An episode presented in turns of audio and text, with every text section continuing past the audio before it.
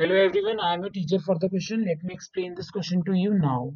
Find the HCF and LCM of 126 and 156 using prime factorization. Now, prime factorization of 126 is equal to 2 into 3 into 3 into 7, which is equal to 2 into 3 power 2 into 7. Prime factorization of 156 is equal to 2 into 2 into 3 into 13, which is equal to 2 power 2 into 3 into 13. अब जो HCF होता है वो होता है product of common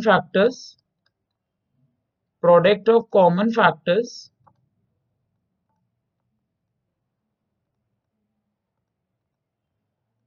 with lowest power. तो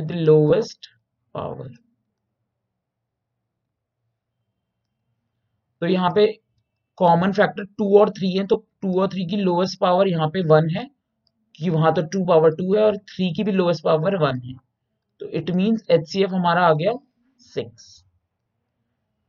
अब LCM जो होता है वो है प्रोडक्ट ऑफ ऑल फैक्टर्स और product of each factors with highest power.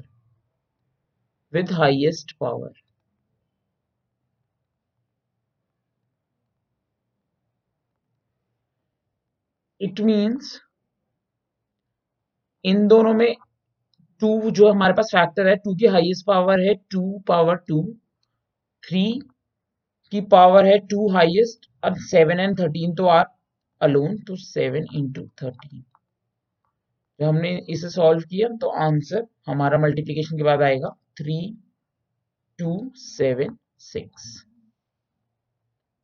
Therefore, HCF is equal to 6 and LCM is equal to 3276. That's it. I hope you all have understood this question. Thank you.